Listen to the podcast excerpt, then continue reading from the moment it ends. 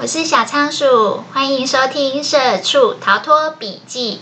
这是一个有关自我成长及财务自由的节目，陪你一起关注你的人生，掌握你的命运。Hello，大家，小仓鼠又来分享有声笔记了。今天要分享的这本书呢，是我用一档 ETF 存自己的十八趴。我用一档 ETF 存自己的十八趴，作者是陈崇明老师。嗯，这个是我们今天讲这本书的第四集。那我们复习一下前面三集我们讲了什么好了。基本上呢，前面三集我们讲的都是比较心态上面，就是你要进入股票，你要做投资，你的心态上面要有正确的心态。比如说，第一个，我们讨论到为什么一般上班族一定要做投资理财的五大理由。那其实总归一句话就是，我们赚钱很辛苦，而且已经被剥削了两三次。如果不靠自己去赚一些投资的钱的话，基本上我们很难存退休金。第二个是我们有讨论到百分之八十的人进股市赔钱的原因，就是为什么失败。那我们有讨论到说，呃，这个跟人事实地物有关。第一个就是人，不要给别人操盘，最好是自己操盘。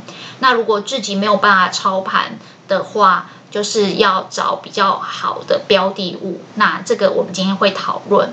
第二个就是我们讲到有关自己操盘有可能遇到的问题。那就是人性跟心魔，还有知易行难的问题。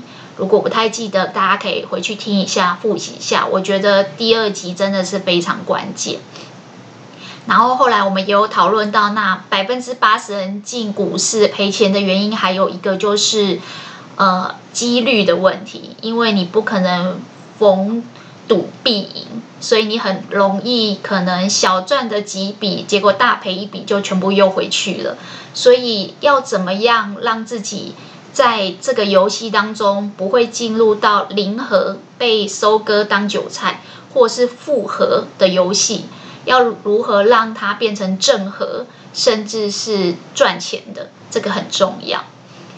那我们第三集的时候也有讨论到，那如果是百分之八十人都赔钱，那通常要怎么赚钱比较容易在股市赚到钱？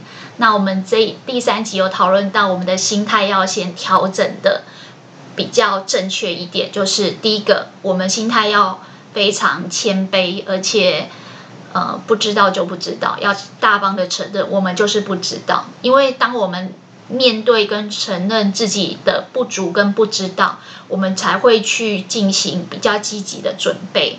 那小仓鼠也举例说，房地产也是这样。如果你永远呃望屋兴叹，结果不去认真的存钱，其实还是有人十年磨一剑，十年存一个头期款。有时候当房市或股市在崩盘或低迷的时候，机会永远是留给有准备的人。那我们也讨论到怎么样去回顾过去的历史股灾，两千年跟两千零八年，不管是网络泡沫化或是金融海啸，那时候其他的人是怎么样让自己逆转胜的？我们要如何跟失败学习？呃，失败不是拿来折磨你的心智的，它是拿来让你长智慧的。你每一次的失败，你的经验值又在往上提升的一步，所以要向失败学习，这是我们一个很基本的心态要先摆正。那我们是人嘛，人就会有人性，会有心魔，我们会有恐惧跟贪婪。那恐惧跟贪婪要怎么去对抗呢？呃，我们第三集也有讨论到说，对抗心魔最好的武器就是纪律，保持一个纪律。人如果不自律，就会有人来自律你，就是他律。所以呢，要保持自己的纪律。那要怎么保持纪律呢？那就要讲到这一集。这一集我们会用人事时地物的方式来告诉大家。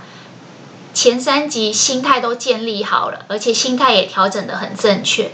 那我们要怎么具体的去做投资，跟之前一样，前面讲原因，讲心态，接下来就要讲行为跟习惯，也就是方法论，就是我具体的投资方法。这本书的书名叫我用一档 ETF 存自己的十八趴。老实说，我很喜欢看这种所谓方法论的书，是因为我觉得像我们这种小资女，其实也很害怕说拿着辛苦钱去被别人给挥霍掉了。那它里面说，他买一档 ETF 就是零零五六，就可以让自己的殖利率就是。呃，本金翻十八趴，其实这个听起来很诱人，但是事实上它是怎么去投资的？我们在第四集跟第五集、第六集，接下来这三集的方法论里面，就会好好的把他的这个陈崇明作者里面的方法说明清楚。我不知道这个是不是对大家会有帮助，但是对我而言，我觉得先找到方法。再去做实验室的投入，然后慢慢找到有些方法是适合别人，不见得适合自己。但是在这个过程中，你会摸索出自己的一套财务自由的方法。那我们就先来讨论一下这个作者他的方法是怎么样。我刚才有说我们会用人事实地物，在这一集第四集我们会针对两个部分，就是地跟事这两个部分。那下一集我们会讨论时跟物，为什么这么说呢？大家都很想知道要投资什么，什么时候进场，怎么投资，甚至投资的时机点，很多巨细靡遗的东西。小仓鼠特别把这本书花了很多的时间去做整理，希望可以缓慢详细的解释给大家听，包含作者的理念以及我们有可能冒的风险。不过，我还是希望大家不要认为听完就算了，应该是要听完再去买书来看，因为这个作者在里面有做很多数据的分析，包含实际的回测。比如说，他说他用一档 ETF 零零五六可以存十八趴，其实作者在里面就引用了很多过去的数据，去证明他如何在一年之内进场两到三次就可以赚到十八趴。那我觉得这个部分呢，呃，用 podcast 的形式可以说明的是他的心法跟他的逻辑，还有推敲出他这个合不合逻辑。但是呢，具体的数字，我觉得还是建议大家去看他书上的一些图表，还有他有把股市的那些分析图都对比在上面。我觉得这本书花个两三百块。非常值得去投资，因为如果你因为这样子而去存了 ETF，你一年的获利绝对高于两三百块。所以我觉得，其实很多人不愿意花时间做功课，却愿意拿着大把的资金去给别人操盘。其实我觉得这是有点本末倒置，因为事实上，你只要花一点点钱，就可以知道别人脑袋里面。含金量很高的经验值，他二十年的存股经验，他怎么样透过 ETF 去让自己的本金越滚越大？其实我觉得这种呃输的钱是很值得投入的。当然，小仓鼠分享给大家，大家先花一点时间去听一下这本书的逻辑概念，也是帮大家节省时间。但是我更希望的是，如果你真的要进场操盘，的话，这一类的书钱真的不要省。好啦，我们来进入主题吧。如何让自己成功的利用一档 ETF 就赚十八趴呢？这里的标的物，它讲的就是零零五六。那我们先讲为什么选零零五六这个标的物。它有说到一个点，就是说我们投资的目的，第一个一定是为了赚钱，更大一部分是不要赔钱。那我们刚才有讲。之前的这些心态，我们做一些光顶，做一些预防，打预防针。希望你们把心态摆正，就是希望大家进股市不要赔钱，更不要赔钱赔了自信以后再也不敢提股市，再也不敢进股市。为什么？因为我们赚钱很辛苦，用我们的时间精力去赚辛苦钱，已经到了一个上面有天花板的状态，所以不得不。也一定要学会投资。但是如果进去有赔钱，你就会赔掉信心，那这个投资工具你就没有了。所以其实我记得有另外一个呃作者相关的书也有在讲，他说刚进股市的时候，尤其是对于股市小白，他说第一次投入资金，美好的投资经验是非常重要的。因为这样才不会赔掉你的信心，以后再也不敢碰了。所以，第一个我们要赚钱没错，但是呢，与其我们要大赚大赔，甚至有赔钱的经验，创造不美好的投资经验，更重要的是稳稳的赚。如果听到这里，你可以认同，我们再接下来往下听。如果你觉得你二十万进股市，你就是明年就是要两百出来的话，那我觉得今天的节目真的。大家可以不要听了，因为我觉得投资的心态跟理念，还有预期的结果，如果差异太大，那个偏差值太大，基本上后面的呃投资策略跟逻辑你就没有办法吸收跟消化。所以我觉得，如果大家跟小仓鼠一样，觉得自己不知道，而且很谦卑的承认，我就是不懂，我不懂没关系，我可以学，我不懂没关系，我可以做功课。然后我想赚钱没没有错，可是我也打算稳稳赚，我没有要二十万马上翻翻两百万。如果你是这样的心态，我们就继续来看一下为什么这个作者他非常推崇买这一档 ETF 叫零零五六。他说呢，零零五六有四个优点，一个是它是龙头股，它是把三十家绩优的好的公司聚集在一起。它里面都是一些老牌的绩优公司，星巴克、麦当劳、可口可乐，之前好像有造风景，不过今年呃五月的时候做了一些替换。它的筛选标的呢，就是它拥有比较高的股息，前三十名的高股息，所以对于那种所谓的明星产业或是一些未来的，比如说生技啊、太阳能啊、电动车啊、网络啊那种。大家觉得未来会很好，但是本意比目前还看不到的，他认为那个比较像本梦比，就是就是一场梦，所以他就不会，他的选股逻辑就不会选这个。所以像小仓鼠刚才一开始讲的，如果你的心态是愿意稳稳的赚钱，而不是指望一次就全垒打一飞冲天的话，那你可以买这一档 ETF，因为它是分散三十家。然后你每年操作这三四次，有一定的殖利率以后，你就可以存存到自己的十八趴。所以它第一个理由是因为它是龙头股，基本上它的绩效好，不会三十家同时倒闭。第二个，它的产业比较分散。刚才我们有讲说，选它是因为它可以稳稳赚。为什么它可以稳稳赚？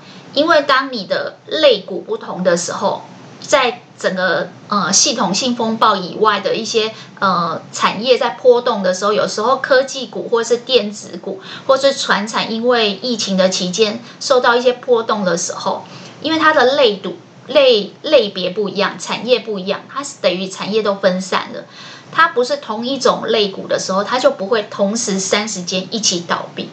所以重点是什么？风。分散了你的风险，你的风险是下降的。我们之前有讲，自己操盘没有时间、没有精力去研究，最怕的是什么？等到你有空了再去看，发现它已经跌成壁纸了，那你的辛苦钱不就泡汤了？所以进股市，为什么我们前两集要先讲别人怎么赔钱的？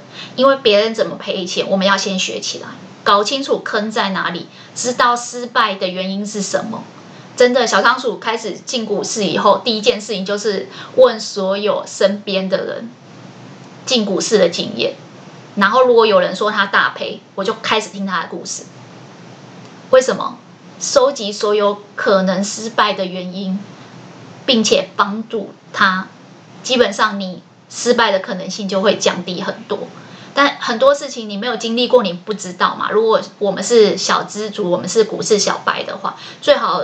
的状态就是要知道可能的坑在哪里。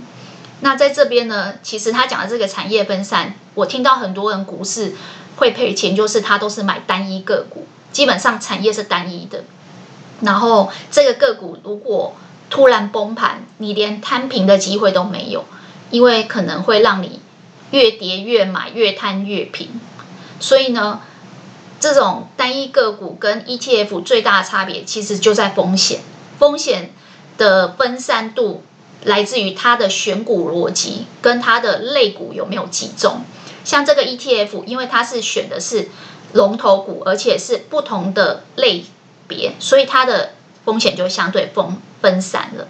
再一个就是我们刚才有讲说，很多明星产业，比如说前一阵子很流行电动车的题材，很流行就是呃就是未来发电的这个电池的题材，甚至元宇宙的题材，这种。所谓梦幻明星产业，未来的产业，刚开始的股价很便宜，很多人就会想要先买，比如说像太阳能啊、生技。但是呢，它是一个本梦比的状态，因为它的波动很大，起伏很大。如果你在很早期买，价钱很低，后来它真的有。像大家所说的，变成明星产业，然后变成呃未来的主要成长股，那当然很好，它可能是标股。但相反的，当它跌下来的时候，它的起伏也是很吓人。所以他说，如果选零零五六的话，它是一个本益比比较低的状态，价位比较好，所以它的呃权利是比较稳定的，是属于比较物美价廉的。你可以用很好的价钱去买到。呃，三十档绩优的龙头的好股票，而且你不用担心它的价钱起伏很大。听到这里，应该有很多人就会说：“哎呦，那个钱放在那里赚不到什么钱，为什么？起伏不大，表示你赚价差的几率不高。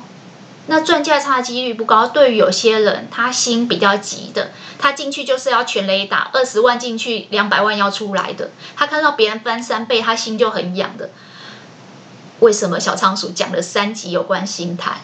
因为那个心态会害到你。为什么呢？因为这档零零五六之所以老牌，而且很多人存股会选择它，就是因为它的价格波动不大。遇到股灾的时候，我想最近最明显就是二零二二年大概四月、五月、六月这一段期间，股那个台股在下跌，从万八一直跌到万六跟。呃，万七跟万六，甚至有见到万五的时候，其实零零五六的跌幅跟大盘比起来就差异很大。小仓鼠自己同时有在买零零五零跟零零五六，其实这就是一个蛮明显的对比。零零五零就是跟追随我们台股大盘的指数，那零零五六主要是三十支高股息，它最大的差别就是它的价格波动不会那么大。我刚才说，从万八一直跌到呃万五的时候，呃零零五零的最高点是一百四十五左右，那一路跌到前最最近这个月应该是一百二十五左右，所以跌了快二十块。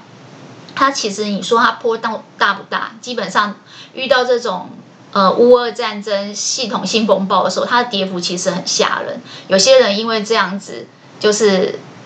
因为零零五零它跟踪的那个权值股里面有台积电，占比有四五十趴，所以这个这个波动就会相对比较大，因为它里面某一只个股的波动会影响到它零零五零的价钱。那零零五六呢？零零五六它的价格起伏就没有那么大，它最高点的时候大概到三十六、三十七块。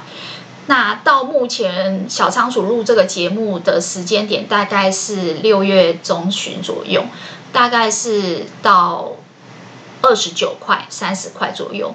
我记录，我如果没有记错的话，它刚进入二字头，但是就已经很多人喊着要买了。我会说，先不要太冲动，因为这种系统性的跌幅，有时候它的跌幅是深不见底。这个就是为什么小仓鼠一开始要跟大家说，心态要保持谦卑，要先承认一件事情，我不知道。你问我它会跌到什么时候，我不知道。我不是神仙，我不知道台股从万八到现在万六之后还会不会跌，但是我会做准备。如果它往下跌，我有往下跌要做的因应策略；如果它往上涨，我也有往上涨要做的因应策略。所以心态很重要，因为心态会影响你所有的行动跟习惯。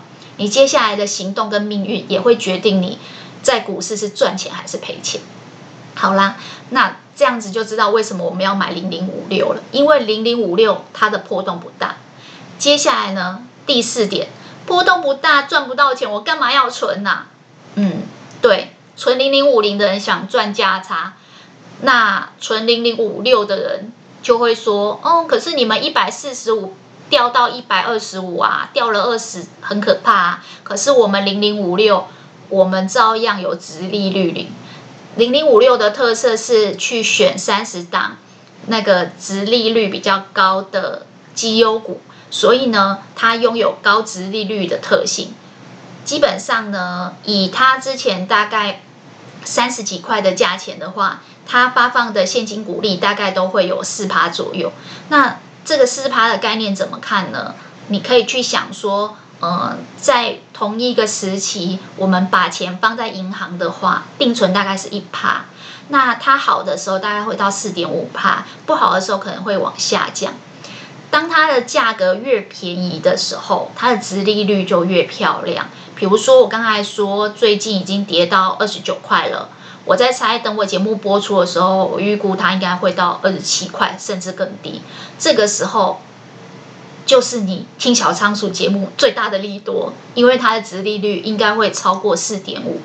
等到它价钱进到二字头，殖利率换算起来是超过四点五的时候，你就可以逢低购买。事先声明一下哦，我们是做书的阅读心得的分享，所以小仓鼠不做任何投资建议的。建议，这些都只是我看这本书的心得分享，还有我个人投资经验的分享。至于要不要投资哪一支股票或哪一档 ETF，我觉得大家还是用自己的智慧去判断。这里呢，我说一下这本书，他刚才讲了四个主要为什么他会选择这个标的物。我们讲的人事时地物的地就是标的物，他选的这个零零五六的原因理由就是这四个。第一个。龙头股绩优，有有老牌的，然后不是未来明星，不是本梦比。第二个，它的产业分散，所以它比较会分散风险。第三个，它是本益比，不是本梦比，所以你可以用一点点钱买到一篮子好股票，物美价廉，重点是价格起伏不会很大，不会让你大起大落赔钱。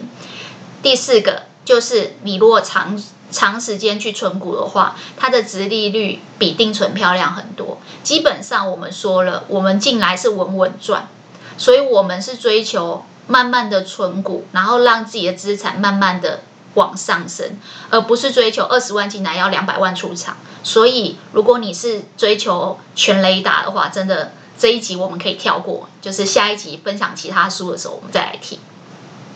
那。我们既然已经知道零零五六它有这个呃分散在三十只不同的股票，而且类股不同的状况，它有什么好的优点呢？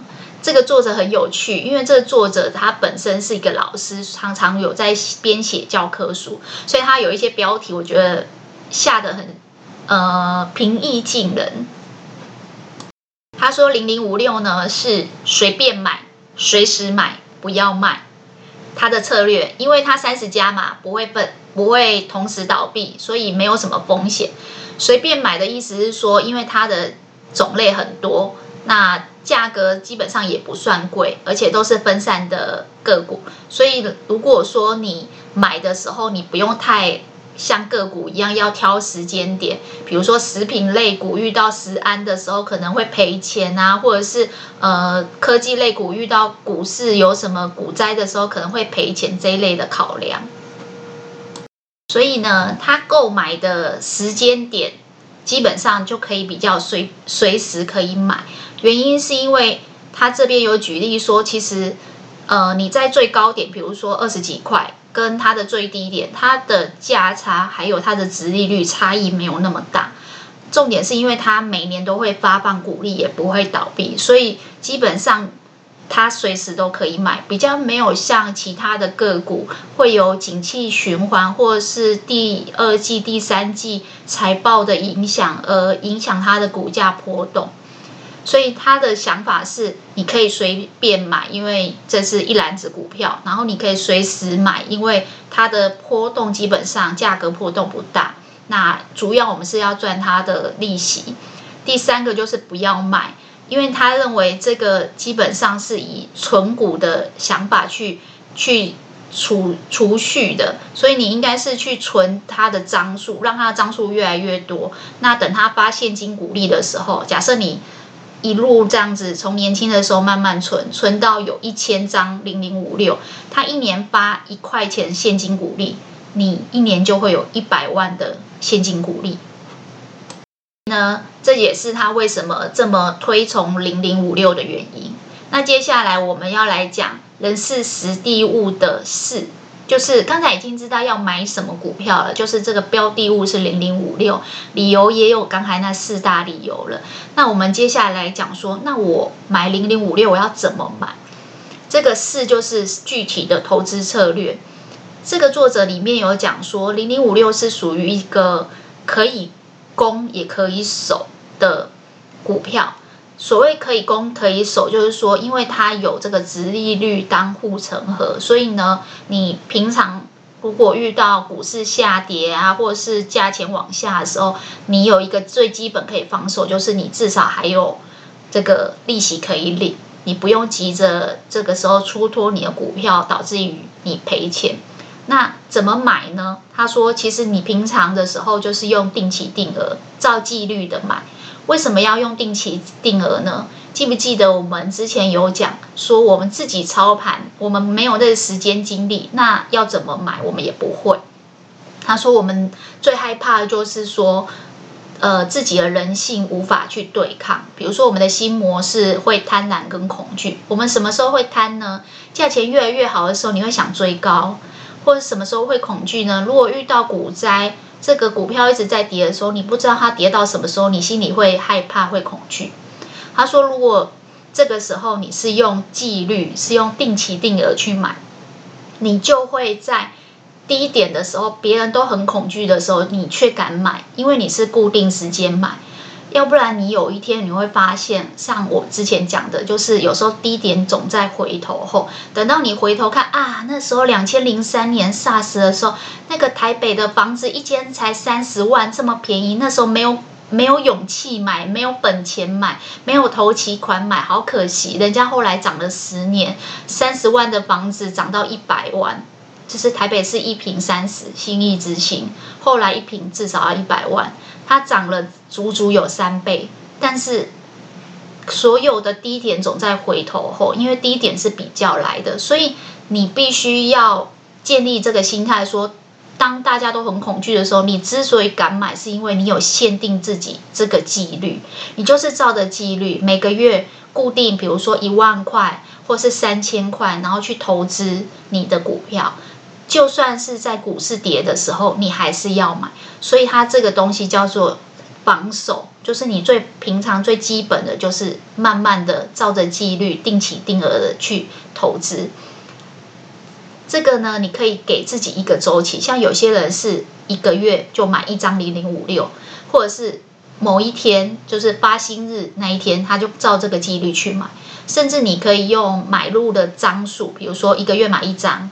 或是你用资金，比如说我就没有，嗯，一张要三十块的话，要三万块，我一个月没有办法存三万块，那你可以每个月固定一万块，或是三千块，这样子去分期的投入。所以你不管是定期，就是固定那个日期，或是定额，就是固定那个购买的金额或是张数，都可以，就是让你慢慢建立起这个纪律。这个作者在里面讲一个概念，我觉得很有感。因为小仓鼠前一阵子在减肥，然后呢，我后来发现减肥最好的方式就是照纪律。我有说过嘛，我是一个一直以来就非常自律的人。我即便是不打卡上班，我起来作息的时间跟我。鞭策自己做事情的习惯，我都还是照四给九走。所以他这里就有在讲说，其实他买股票，他觉得股票就跟减肥是一样的，他需要的就是两个东西，一个叫毅力，一个叫耐心。因为毅力跟耐心可以让时间跟金钱帮你稳稳的赚。那我们要怎么说呢？毅力就是你要能坚持下去。我基本上看完这本书，我觉得厉害的不是这档股票，也不是呃这个殖利率四趴，因为放眼所有股市，兆丰金之前在三十几块的时候，它的殖利率也有四趴多。当然，它后来到四十块，殖利率殖利率就不到四趴了。但它前一阵子又回档了，基本上它降到三十二块左右，它的殖利率也有四趴多，所以。重点不是你买的这个标的物是什么，是你能够坚持下去。股票就跟减肥一样，你坚持的比较久，你有这个耐心跟这个毅力，基本上这个坚持很重要，所以心态很重要。为什么小仓鼠一直在提，就是提说心态会影响你的行为，然后会影响你后来的命运。这个股市就是血淋淋的。那他说，让时间跟金钱帮你稳稳赚。时间是什么？时间是爱因斯坦说的，复利是我们的第七大奇迹。所以呢，其实，在股市有很多人是做短期波动，然后二十万想赚两百万，但是他可能小赚几笔就大赔一笔就就没有然后了。那。用时间来帮你赚钱的方法呢，就是这种存股、长期存股的概念。它不是短进短出，它是利用时间跟复利。什么叫复利呢？如果一年有四点五趴的殖利率，两年就将近十趴。以此类推，如果你重复反复的做，其实你要赚十八趴并不难。也就是说，你一百万会变成一百一十八万。接下来会变成一百三十八、三十六万，就是它会一路滚上去。之前有人试算过，一个一百万要回本大概七年的时间。如果以直利率呃四五趴、六七趴这样去算的话，所以其实稳稳赚不见得会比较慢。当然，真的我没有要推销零零五六，我觉得所有的 ETF 高利息的，就是高股息的直利率的概念，其实都是一样，只是。大部分人都缺乏了耐心跟毅力，所以你必须要有坚持，就跟减肥一样。我后来呃坚持了大概三个月，减了十公斤，有机会再分享大家。因为我那时候是用一六八，我觉得它也是每天少零点二公斤，一点一滴，然后全部减了十公斤。但事实上，它真正在进行的时间是非常缓慢的，它是非常需要耐心跟毅力的。如果你在中间中断了，就没有了，因为这个时间才能帮你产生这样的复利。所以他说用时间跟金钱帮你稳稳赚，就是利用这个四点五趴的殖利率跟股息，还有你原本的本金。当你本金越大，滚存的速度越快，但最主要是它是让你稳稳的赚。它不会让你赔钱，但它也不会让你大赚，所以我觉得长期存股的这个概念，比起短期波动，如果你曾经进过股市，然后你短期进出以后赔了钱，再也不敢碰股市，接下来如果你要还要进股市，我真的不建议你再买任何个股。我觉得先从这样稳稳赚，建立了信心，然后再慢慢的成长。就跟买房子一样，一开始你可以先买旧公寓，你可以先买小套房。当你熟悉了银行的操作，你也熟悉了怎么出租给别人，然后投资报酬率怎么算，房客怎么怎么去联系，怎么安排所有东西，然后你稳定的这个获利模式已经有了，接下来你就可以。复制再复制，从小规模变大规模，从一间变两间，两间变三间。所有的人手上有十间房子以上的，都是这样来的。而股票也是一样，手上只有二十万的人，他懂得慢慢的做，做到一百，一百变两百，两百变一千，就快了。但是前面这个毅力，这个耐心，让时间复利跟金本金这样子慢慢滚存的。纪律一定要有，所以为什么我们一直在强调，股票是跟自己的战争？不要认为你赔钱是被别人陷害，不是投顾老师，也不是基金操盘手，更不是外资。你的敌人就是你自己。因为当你可以面对你内心的心魔，并且善用纪律当武器去对抗它的时候，基本上你赔钱的几率很低。当你在股市不赔，就是已经是，呃，股市有个八十二十法则，就是百分之八十人都赔钱。基本上你能够让自己幸存在股市超过十年，你就是那百分之二十的人。那这过程中，你一定会累积你的经验值，你就可以慢慢的把你的资产做翻倍。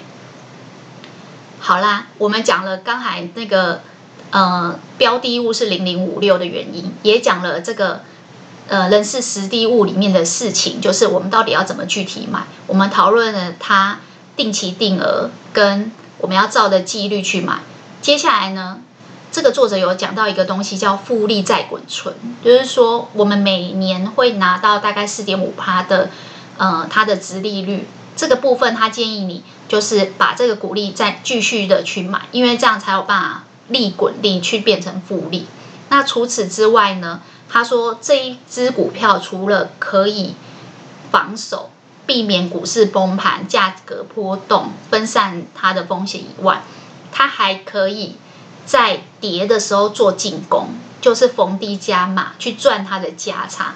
很多人都以为像这样子的 ETF，呆呆的只存只领四趴左右的殖利率，钱都不能动，呃，投资的呃效益太差。基本上我身边所有有在做短期波动，像航海王那样子的人，就是他们买了船票，很快就翻了三倍。获利了结，像这样子的人，他听到这种长线投资，然后放十年、二十年，然后赚他四趴，都非常嗤之以鼻。但是没关系，我们之前有说过，在做股市里面赔钱的人很多，当然赢钱出来炫耀的人也很多。但是我们要先面对我们自己，我们自己是什么状态，要非常的。呃，谦卑而且非常的坦诚，你才不会赔钱。如果你是股市小白，如果你是股市小小白，你就跟我一样，先把心态放得柔软，放得谦卑一点，承认你就是不会，你就是不知道接下来股市会怎么走。就算别人觉得他都知道，我们也没关系。为什么呢？因为你。先让自己不赔钱，以后接下来你就会发现，你对这只股票的股性会可以掌握。股性就是每一只股票它都有自己的个性。基本上，如果你长时间有在看盘，你就会知道说，零零五六它的波动大状况大概是怎样，你会抓到他可以做攻击的一个时间点。这本书的作者就是因为很善用这个部分，所以别人赚四趴，他可以赚十八趴。那怎么做呢？他里面就有在讲到一个，就是逢低加码。他说，其实他自己去回测两千零八年到二零一七年，他买股票，如果是买在高价，大概是二十六块左右；如果是买在比较低点的时候，大概是十九块。但他基本上的获利、投资报酬率是差异不大的，所以他说，如果我们是上班族，工作非常忙，你买一个平均，比如说二十六跟十九的中间大概是二十三块，你买一个平均值，基本上你的获利的那个 percentage 是差不多。然后你第一个你会领他的利息嘛，你的股利会领大概六万块。假设你买了，比如说零零五六，然后将近十年，你。买了十张、二十张的二十二十几块的零零五六，你就会开始有它的鼓励。他建议第一个嘛，你鼓励要再滚进去；第二个，你的投资报酬率会慢慢拉升。还有一个点就是说，当你遇到它中间会有低点，就是我刚才说你长期看盘的时候，你会发现它的。股票通常在某些时间点，它会有相对比较便宜的价格出来。你天天看，就会知道。那你知道它比较低的时候，你就可以逢低再加码，多买一点点。那当然，它这里有讲到就是资金的分配。我们下一集会讲更详细，就是如何逢低加码，股灾的时候怎么买，资金要怎么分配。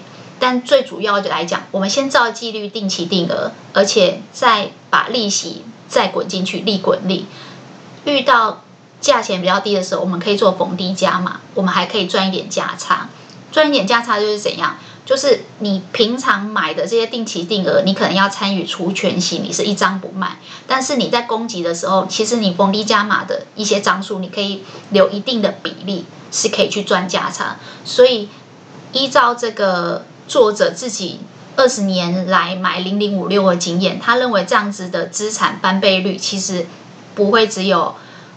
呃，所谓的四四点五趴，它甚至会更高。当然，这个这个殖利率的高低，我自己觉得啦，他书里面讲了很多的时间点，比如说他从两千零八年金融海啸一直到二零一七年这十年，他说这个不管是价差或殖利率的涨幅，但是呢，我自己的感觉，其实看这样的书最容易出现的盲点是，他所举例的是在。过去股市大多头的状态，所以他回测出来的数字，他很乐观的说有四十几趴或者三三十几趴，我觉得都不要呃太抱于期望。你应该去参考的是这整本书这个作者他的逻辑跟他的心法套用在你身上适不适合你的个性，还有你的资金呃本金大小。你简单来讲，你适不适用？而不是去追逐他所谓的三十趴左右的殖利率，因为过了这个村就没有这个店。基本上呢，二零零八年金融海啸是股市的低点，后来的确是大多头了将近十年。所以你买零零五零或零零五六，你会赚钱，这也不见得是技术好。比较多是有这个大环境，所以我们现在在购买的时候，同时间要看的其实是这个环境面。所以这是为什么我在 Podcast 里面尽量不要去讲过去他所回测的这些数字，因为他所回测的这些数字不一定这一次会一模一样。接下来，呃，乌俄战争就算结束了，呃。那个美国联准会的这一些升息的动作就算结束了，也许还会有不同的呃流行病学，或者是不同的事件造成股市系统性的崩盘，所以不见得真的像他所回撤的这十年的那样子的数字。我觉得这个部分我会比较保留一点，也比较不希望误导我自己的粉丝们。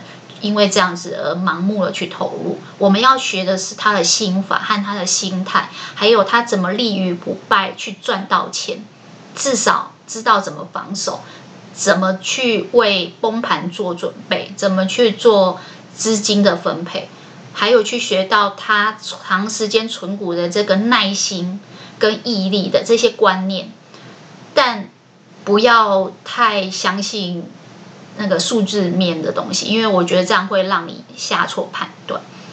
好啦，今天我们分享了就是要怎么样很具体的去买零零五六，讨论到就是买这个标的物的原因，四个理由，还有就是怎么定期定额，然后怎么逢低加码。我们下一集会讲更，我觉得更重要的一个点，就是说每个股票它有自己的股性，那它有几个时间点。是你可以进场去捡便宜的，那这个跟每一只股票的个性有关。那这是这个作者二十年来长时间的观察，据他的说法是二十年来没有失败过。那我们下周再来分享这个，呃，一年进场两到三次，这个进场的时间点就可以让你赚到十八趴的方法。好啦，今天小仓鼠的笔记就跟大家分享到这边了。如果对你有所启发的话，也希望大家把今天听到最认同的一句话或是一个概念回馈留言给我，和小仓鼠一起成长进步吧。我会持续分享创作优质的节目内内容，分享更丰富的笔记给大家。那今天就这样喽，拜拜。